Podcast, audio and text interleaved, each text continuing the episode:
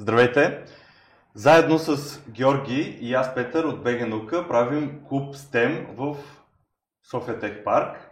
И при нас е професор Костадин Костадинов, който е професор в Института по механика към БАН, но той е вземал длъжностите заместник министър към образованието и науката, съветник, също така и доста други неща. Но аз ще оставя той да каже повече в момента с какво се занимавате.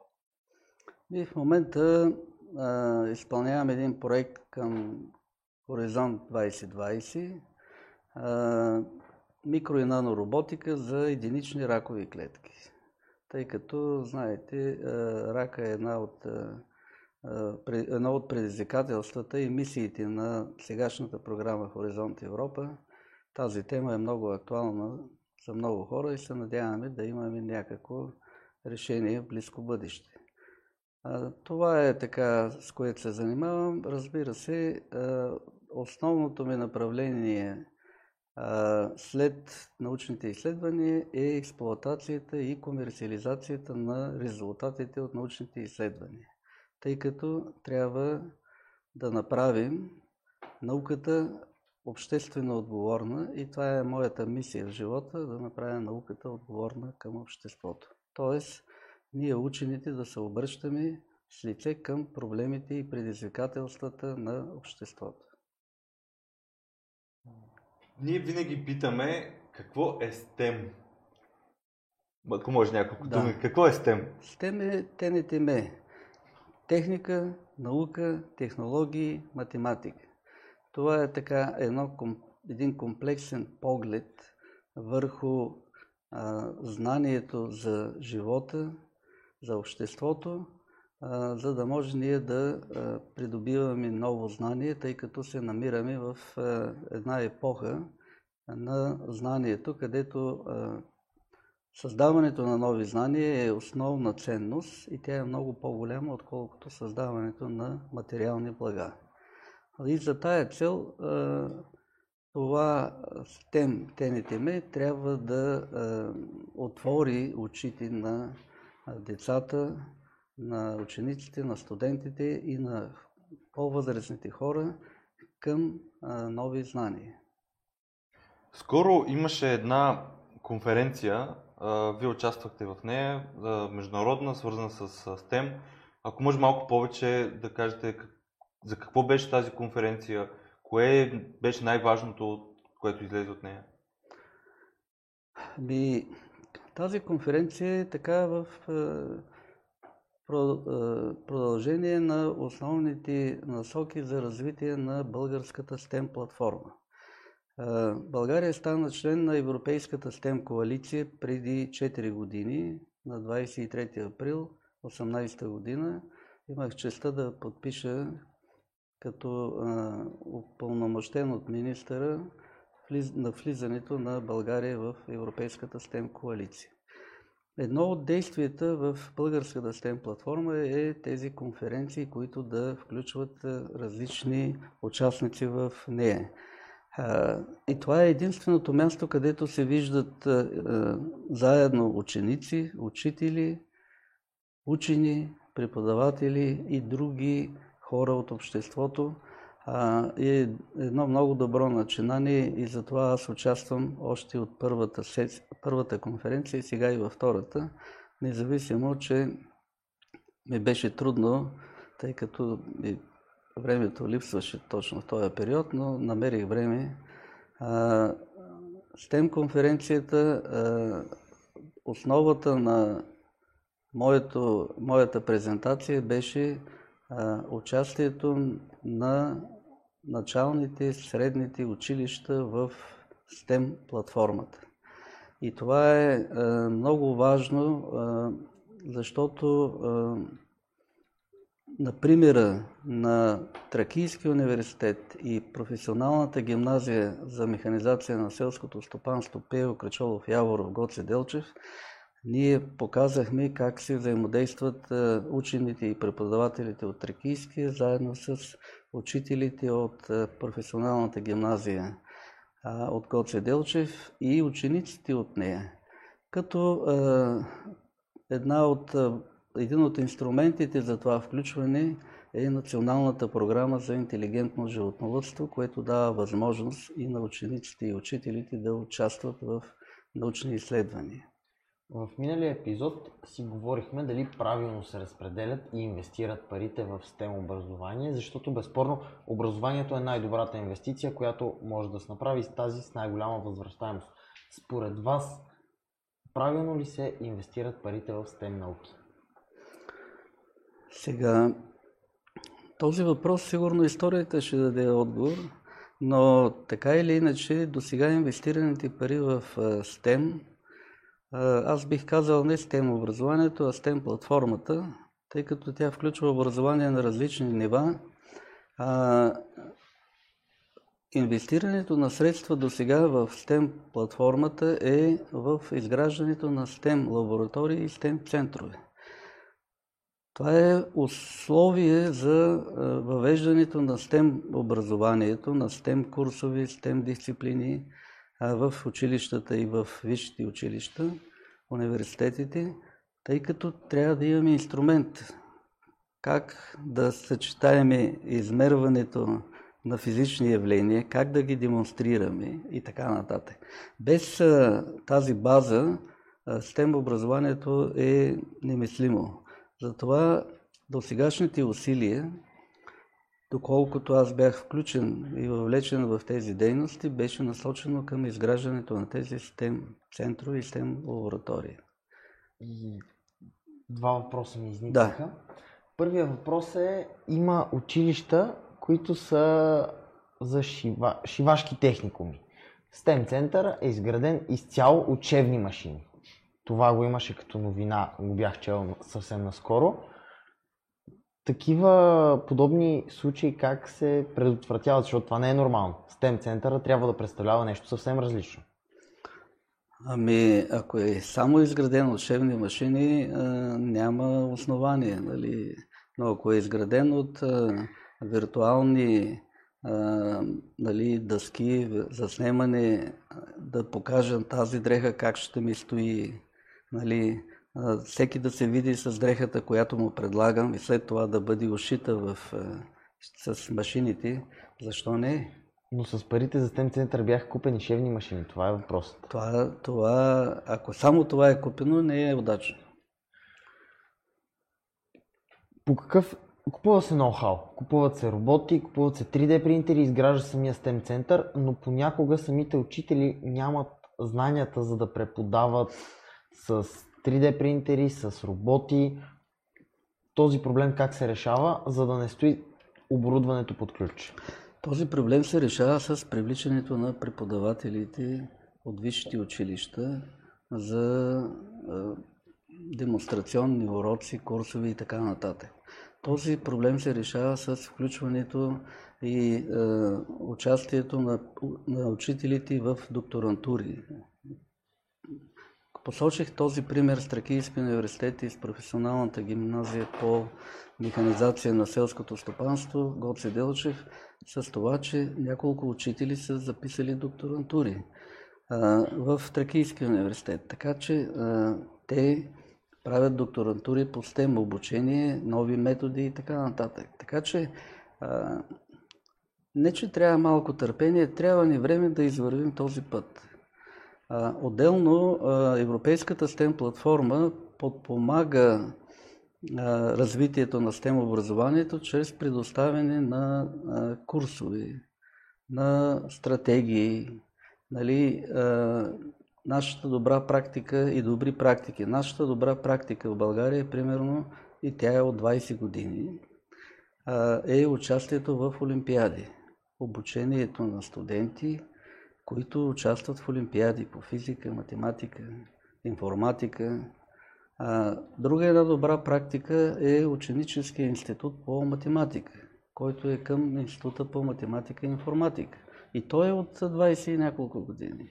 Да, а, Коста Делчев беше наш да. гост, той също разказа. И той... Да, точно така. А, Константин Делчев е един от менторите, които ние сме предложили като Министерство на образованието и науката и като аз отговаряш за глобалната менторска мрежа, заедно с още пет ментора от България за ръководени на талантливи деца. И от България бяха предложени четири такива деца, така че тя е една глобална мрежа, обхващаща целия свят. Това е също част от и тя акцента и е STEM. А като човек, който а, се занимавате и с наука, и не малко време и в а, Министерството за, с политики, какъв е пътя от а, това да, да има такава идея, както а, всичко това с STEM последните няколко години, Министерството вече а, много активно работи за създаване на тези STEM центрове. А, колко, да кажем, о, а, какъв е периода за създаването на това нещо, директно учениците да могат да, да се възползват вече от самите а, STEM центрове, а, какви пречки има, защото много хора виждат крайния резултат и съдят на база вече на, на нещо, което дали е правилно или не, а, но предполагам, че като всяко едно нещо трябва да има някакво време да се случи, да се видят грешки, да се поправят. Все пак за България, като чисто политики за създаване на STEM центрове е нещо много ново. Ми не е много... В тази форма. Да, в тази, тази форма, форма е те... Все пак, а, само ще вмъкна, да. вмъкна това, че а, и това каза и Коста Делчев в, в, в интервюто, че България вече е достигнала едно ниво и на финансово част, че може да си позволи това. Много, много години а, нямаше възможност да се дадат пари на всички училища по този начин, заплатите по този начин да се повишат? Ами, когато подписвах включването на България в STEM, Европейската STEM коалиция, те ни предлагаха, че ако ние инвестираме 1 милион, те ще дадат 1 милион. А, и докато а, така устройвахме това, ние създадахме национална програма за 25 милиона и след това повторихме още 25 милиона. Така че а, всичко зависи от а, динамиката на времето. И а, времето изисква и налага бързи и динамични промени в политиките и се радвам, че ние бяхме в това правителство, което взе това решение и виждаме ентусиазма на децата, нали? Ентусиазма на учителите. А, аз съм а, гледал ентусиазма на, на едно училище, на учителите и на децата преди да, да, да бъдат отпуснати тези пари. И това училище, пример, например, е Механото в Казанлък. Те правят фестивали на науката и техниката. И заради това моя превод е Тенете ме, нали? защото го правят всяка година и то от години. А не на последно място трябва да отбележим, че STEM образованието без включването на бизнеса е, е обречено на крах. И примера на механото в Казанлък е, е една добра практика, защото там местните предприятия участват заедно с училище. По какъв начин трябва да бъде взаимодействието бизнес-училище? Хора от бизнеса да идват да преподават, бизнеса да взима стажанти от училището или това са двата най-основни варианта? Ами, това са а, двата начина и като им задават и а, проекти.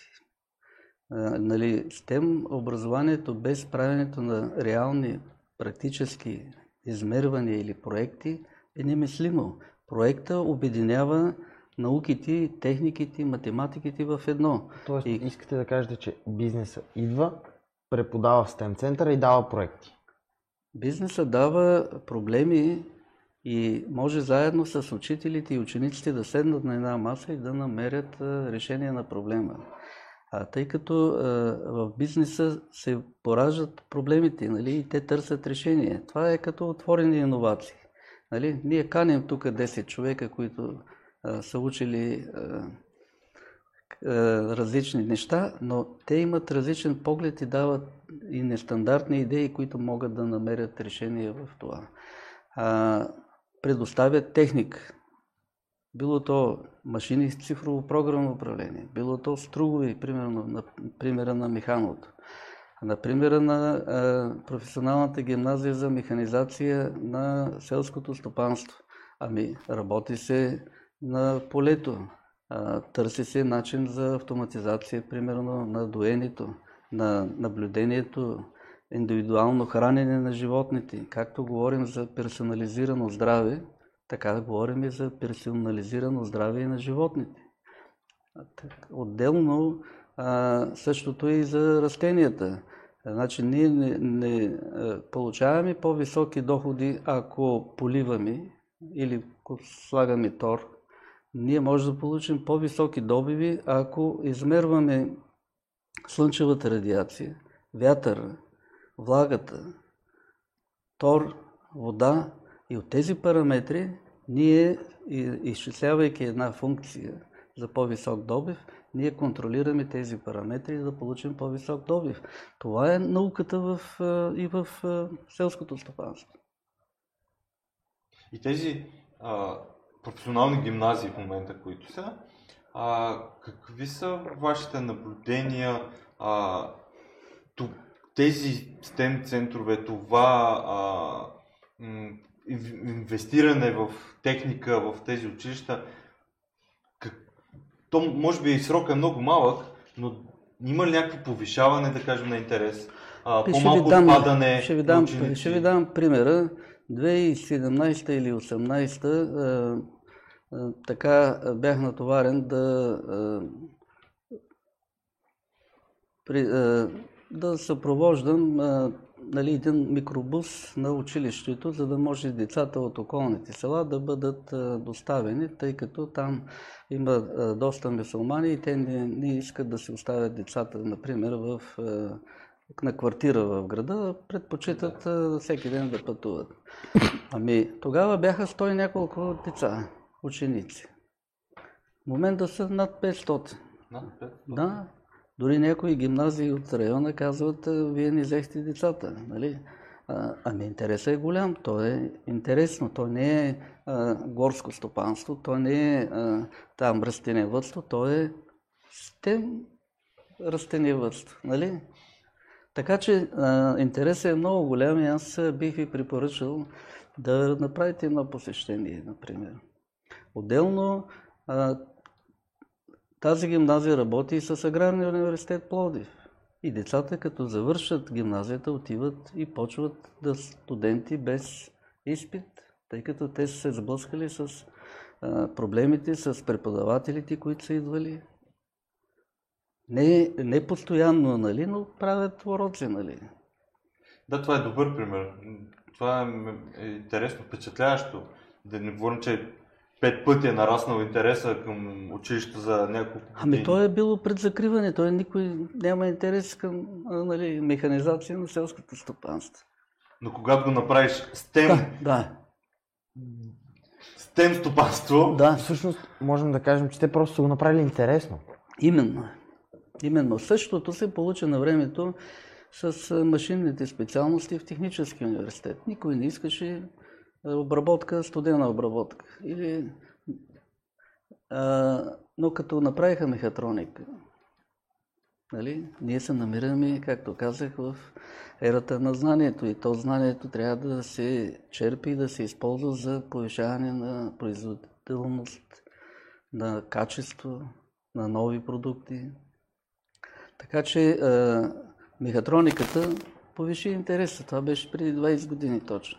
А на общинско ниво, самата община, колко трябва да помага на училищата, било то за връзка с бизнеса, било то и с финансови суми, защото община Пловдив и община София 2020 година дадоха немалки суми за развитието на STEM на общинско ниво. Ами, всичко се развива на общинско ниво и а, разликата между отделните градове за така се определя от това доколко общините са активни и иновативни. Така че до голяма степен това се определя от общините. Тези общини, които дадах за пример, Горце Делчев и Казанлък, са добър пример за включването на А, ами там има кметови от е, различни партии, не от една и съща, примерно, но тези кметови са от е, над 10 години кметови, нали? И мислят по различен начин, нали?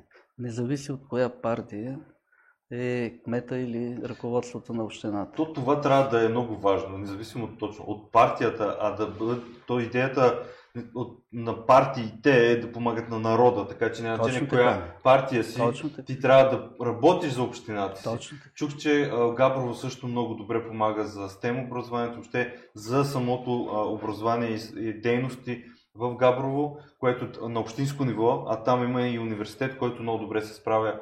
А, те направиха един много голям център, а, дори те си го наричат техен, тех парк, много интересно място, което и, и защото те са няколко сгради към университета, изцяло реновирани, само лаборатории а, и няколко гимназии имат достъп до тези лаборатории, т.е. участват пак такава колаборация. Така че синергията може би на образование, община и бизнес трябва задължително да, да работи а, активно, но това вече зависи наистина и от трите, и от бизнеса, и от общината, и от образованието. Бизнеса, общината и образованието на образованието от началното до висшето. И то трябва да е в една синергия и в взаимна връзка. А без взаимна връзка остават откъснати. Както говорим за цялата верига за създаване на стойност от идеята до пазара, така тук говорим и за цялата верига за създаване на стойност като знание. Нали, от детска градина до докторантура. Нали, трябва да са свързани. Когато е нарушена връзката между отделните елементи, тогава резултатът е плах. Да, а за мен това е, е нещо, което аз, аз повтарям няколко години, а, как науката е супер вързана и с а, началното дори образование. И това е, е в момента мисля, че и чрез тези STEM а, програми и центрове, това малко малко вече тази връзка става по-близка, по-близка, не, са, не е толкова далечна, но, но трябва науката да бъде по-активна в образованието и може би образованието да бъде пък по, а, така да се каже, да, да иска повече от самата наука като експертиза и...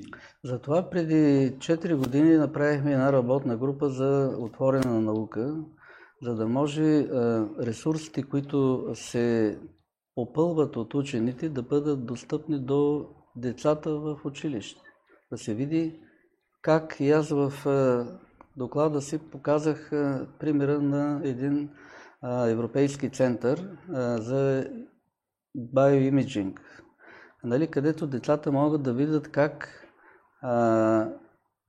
една последователност от 26 протеина отиват да ремонтират повреден участък на, участък на ДНК-та. Нали?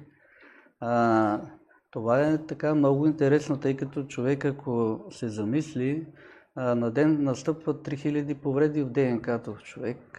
И ако той а, така не се а, не оставя на природата сам да си възстанови тези повредени участъци, възникват редица болести нали? и отклонения, които след това почти трудно, почти не могат да се ликуват или много трудно се ликуват. Така че знанието, ако го вкараме в, още и в, децата, нали, става едно богато общество. Показах и един друг робот, където така се манипулират клетки, нали, където може да се правят нали, редица експерименти и така нататък, свързани с раковите клетки, да се достави една субстанция, измислена от фармацевтите, за да се види как се реагира, как реагира раковата клетка. Така че а, науката трябва да е отворена нали, към обществото. И най-вече към а, учениците и студентите, тъй като а, най-лесната експлоатация и комерциализация на науката е в образованието. От една глава влиза в друга глава. Нали? Много бързо. А, и това, това е, е така същността и оттам следват и другите нали, в е, производството, в пазара. Наскоро беше създаден един институт Insight, който ще се помещава тук да. в София Тех Парк. Смятате ли, че той ще доведе до развитието на изкуствения интелект в Ами, аз смятам, тъй като аз бях на откриването, споделям визията, ако мога така да се изразя на Мартин Вечев. нали, той го е изминал, той е целият път както от едно така семейство а, на учени до докторантури през различните Оксфорд, Етихат, Цюрих и други. Така че той е минал цялата верига и аз а, така силно се надявам той а, с този институт действително да го направи не топ 10, а топ 5 в света. Там имаше един поканен, един Нобелов лауреат от Израел, който заедно с една преподавателка от висше училище, от университет, ходят да правят уроци в детска градина. Двамата. Нали? Ето това е добро. Да. Значи, Нобел лауреат да, преподава в детска да. градина. След една седмица след това, тук също се получи такъв един добър, добър пример. Министъра беше на такъв урок в едно училище в Кобрат, ако не се лъжа. Така че това е пътя трябва науката да слезне до нивото на да. Роботика, детските градини. Роботика в детски градини има отдавна. А, имаме български разработки прекрасни за роботика в детски градини. Имаме и роботика в училища, но всичко това е частно. Или в по-голямата в по-големия случай е частно. Извършваш се от частни хора, а не от самите преподаватели в детските градини? Ами... То няма капацитет, а... най-вероятно, те преподаватели в детските градини. Те са педагози, предполагам. Не, не трябва да ги разберем, тъй като е, тяхната основна цел е грижата за децата, примерно в детската градина, здравето, храненето и е, тъй като, ами да, тъй като е, Примерно и преподавателите във висшите училища. Те искат, бизнеса иска нещо, той казва, нямам време, имам лекция. Нали, в края на краища, натиска отдолу, както такива, и аз познавам такива фирми, дори съм препоръчал едната на, на такива, а, трябва да е отдолу. Инициативата трябва да е отдолу, от всеки. Много трудно отгоре се казва и общо взето тогава масата се съпротивлява. Нали? Едно добро взаимодействие, когато има натиск отдолу и управление отгоре. В, ще ви върна малко към да. института. В самия институт много лесно, всъщност там се дават много пари, ако не се лъжа, бях по 10 милиона на година. 100 милиона долара за 10 години. Значи 10 милиона долара за година. Даде, обаче много лесно могат да бъдат освоени тези пари. Как и по какъв начин ще се дадат правилно тези пари, а няма да бъдат освоени? Ми, затова отговаря Мартин Вечев. Аз се надявам, че той знае, тъй като той работи в Етихат Цюрих. Аз също съм имал проект с Етихат Цюрих и там а, не рубуват на някакви, как да кажа, формални неща. Например, ще дам един пример с един полубългарен, Золтан, майка му е българка. Той работи в университета, в Института по роботика, а, но работи и в стартираща фирма. И го питам, Золтан, ти тук ли ти е фирмата или там ти е университет? Той вика, не, аз ще работя тук. ами, колко часа работиш на едното и колко другото? А, вика, това не е моя работа. Той вика, моя шеф, брат Нелсън, знае. Така че това Мартин, на Мартин му е ясно. Въпросът е, че тук се формализират нещата в България. Аз съм изменил закона за създаване на стартиращи фирми за експлоатация и комерциализация на научното знание 2016 година, началото на март, с който се създават възможности за създаване на стартиращи фирми в университетите. И ако вие ми отговорите колко стартиращи фирми са направени от тогава до сега в висшите училища, аз ще дам награда от Столия. Хайде, че той не е толкова трудно. Нула. Нула. Нула. Защо? Защото се формализират нещата, за да не кажа по-тежки думи. Да, това е, това е голям проблем наистина и, и предполагам Георги това искаше да, да пита как, и какъв е инструмента, но то има да е сложен, т.е. няма да е прост, ами доста сложен казус, който точно а, не е случайен човек се занимава с това нещо. По-скоро времето ще покаже и ще видим какво ще се случи, но аз съм също голям оптимист, защото а, ние като а, държава, която и то не от държавата, ами от точно частния сектор, имат претенциите да сме а, хъб на дигитални промени. Тук все пак е а, IT отдела на Uber. В България няма Uber, но тук се произвежда и се работи основния софтуер. Имаше Uber. Имаше, за съжаление, надявам се скоро пак да има, защото това е хубава иновация в транспорта. А, но всички тези неща, много фирми, те се продават много фирми. Aweber има тук над 1000 служителя и на година над 100 се наемат. САП купиха сграда миналата година огромна, която явно още повече са пълни с програмисти и с хора. Те имат три сгради. Точно така. Тоест всичко това би трябвало наистина да а, привлече и на науката в този сектор. Тоест да имаме и фундаментални изследвания, свързани с изкуствен интелект, фундаментални изследвания, свързани с а, а, създаване на и развитие на дигиталното. И мисля, че този а, институт би трябвало това да прави.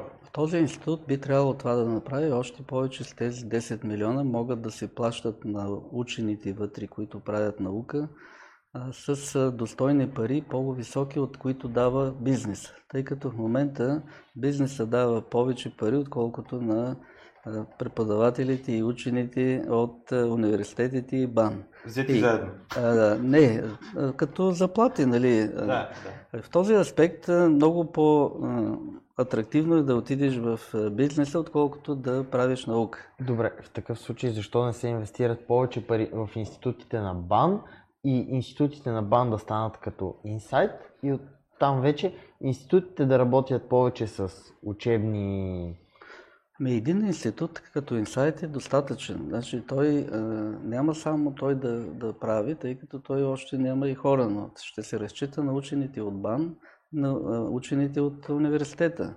Разбира се, пред Мартин стои голямо предизвикателство да пренесе този модел върху един друг модел на Софийския университет. Той има едно облегчаващо обстоятелство, което е че бюджета му не зависи от Софийския, а му е гласуван от Народното събрание. Но така или иначе, ашладисването или присаждането на нещо ново върху старо е а, малко голямо предизвикателство, да не кажа малко обречено на неуспех.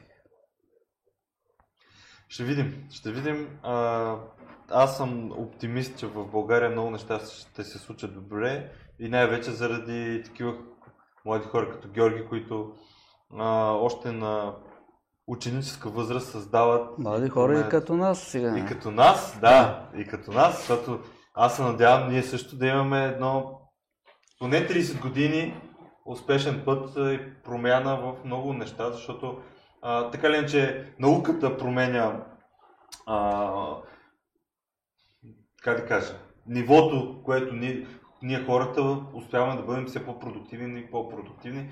Виждаме и на Запад все повече 80-90 годишни създават и работят в големи компании и си ги Заради това, да, заради това харесвам мисълта на Левски и е, така прави едно продължение нейно, че времето е в нас и ние сме в него.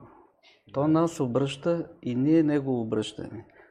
И ако ние продължаваме да обръщаме времето, значи сме млади. Да. Това е моето продължение на великата мисъл а, на Левски. За мен това е нещо много така изключително. Изключителна находка.